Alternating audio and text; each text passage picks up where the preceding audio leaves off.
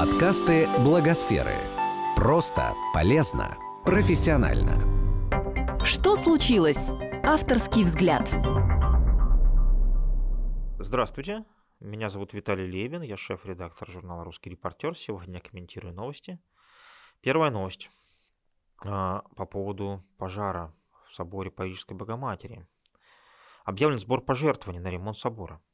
Собор пострадал от пожара 15 апреля 2019 года – в разделе «Спасем Нотр-Дам» на сайте Государственного фонда сохранения культурного наследия Франции можно сделать разовое пожертвование на сумму от 50 до 500 евро, либо оформить ежемесячную подписку на 10 евро или большую сумму. Только за одну ночь с 15 на 16 апреля сумма общих пожертвований превысила миллион евро, деньги продолжают поступать. Кроме того, средства собирают и на американской платформе GoFundMe. Организовать сбор добровольных пожертвований на восстановление Нотр-Дам-де-Пари предложили в Министерстве культуры РФ. Провести консультацию об этом с музейным учреждением пообещал директор департамента музеев Минкультуры Владислав Кононов. Вот такая новость. А, что я думаю? Что а, я, в общем, э, может быть, не так важно, что я думаю, но а, хотелось бы подчеркнуть, что на какой, какой потенциал имеет краудфандинг сейчас в мире, огромный. И похоже, что это не только краудфандинг, но и бизнес подключился крупный. Это, конечно, безусловно, большой ресурс для всего некоммерческого, и нужно понимать, что это работает. Но а, в дополнение хотел бы сказать, что я целиком за то, чтобы собирали много пожертвований на ремонт собора Парижской Богоматери, но обращаю внимание, что есть очень много объектов, которые в России и в ближних странах, которые тоже нуждаются в сборе, возможно, не меньше, а больше. Например, После пожара библиотеки «Неон» у нас, э, в общем-то, там ничего не двигается.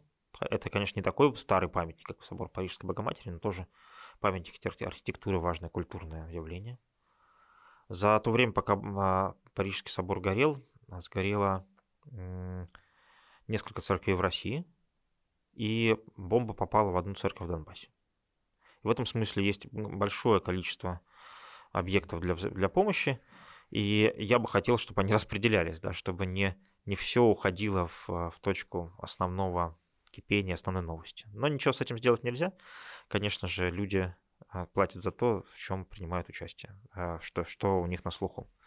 Но тем не менее, мне кажется, что мы как журналисты должны еще указывать на то, что есть много других точек для краудфандинга. Следующая новость. Минэкономразвитие уточняет понятие иностранное финансирование. Министерство уже работает над соответствующими поправками. Проект направлен на совершенствование регулирования деятельности социально ориентированных некоммерческих организаций и улучшение системы отчетности социальных НКО. Такие, такие некоммерческие организации, согласно законопроекту, будут уравнены с малым бизнесом в отношении регулирования труда и сроков проведения проверок. Чтобы исключить дублирование отчетности для социально ответственных НКО, Предлагается, в частности, запретить отдельные формы статистической отчетности для таких организаций.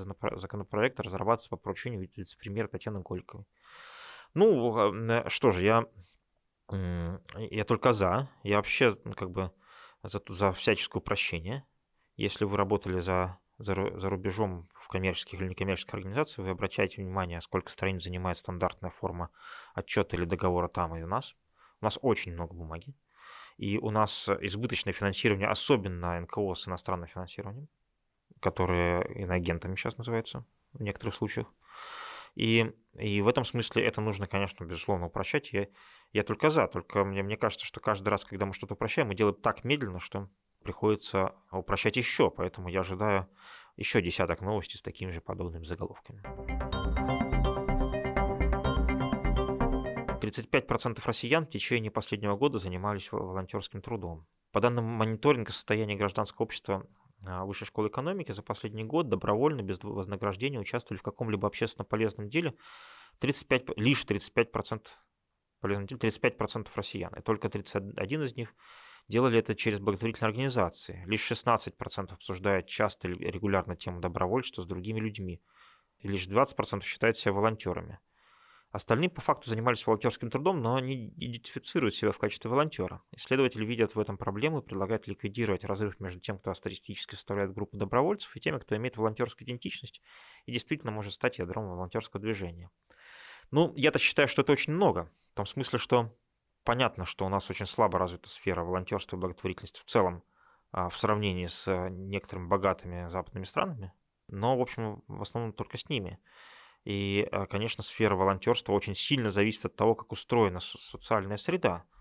Там в какой-нибудь Германии молодой человек, прежде чем найти себе работу, что обычно бывает после 30, постоянную работу имеется в виду, закончить обучение, он э, несколько раз берет академические отпуски на, в, на благотворительную деятельность, на всяческое волонтерство и творческие проекты.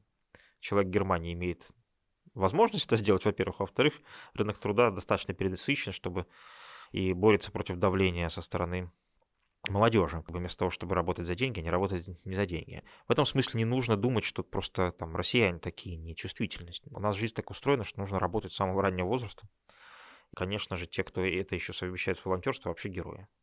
Но по мере того, как мы будем становиться богаче, это будет, это будет расти. И мне кажется, что верно исследователи предлагают снизить барьеры между теми, кто в реальности является волонтером, она, а как бы, ну, просто так не регистрируется, и тем, кто считается официальным волонтером, но на самом деле просто занимается такой рекреацией за, ну, типа волонтером на спортивных и прочих мероприятиях, то есть практически э, такой пионерии государственной. Вот, а, и в этом смысле я бы считал, что у нас довольно много волонтеров, и это достаточно героическая вещь, но это будет расти, если будет расти экономика, на что я надеюсь. В социальных сетях появилась виртуальная бабушка чат-бот фонда «Старость в радость».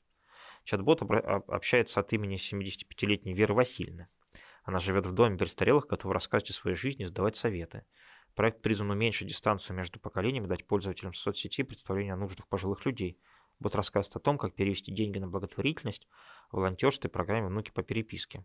Кроме того, Вера Васильевна всегда готова предоставить контакты волонтеров, которые помогут принять участвовать в благотворительной акции. Но это вообще супер, то, что э, новые технологии, например, технологии искусственного интеллекта используют благотворительные фонды. Вообще Старая Радость один из лидеров инноваций во всем секторе и, и претендует на, на то, чтобы сделать системные изменения в стране, изменить отношение к старости, в частности. И это очень важная штука. Э, я не то чтобы э, сам уже чувствую себя старым, но как бы уже не, не пугаюсь от мысли, что время идет. И в этом смысле я очень благодарен старости в радости, что, что а, как бы за те годы, когда а, я потеряю способность к, труд... к активной трудовой деятельности, возможно, отношение к старости в стране изменится, прежде всего в смысле даже не денег, а в смысле того, что это не конец. Спасибо вам большое. На этом я завершаю свой обзор.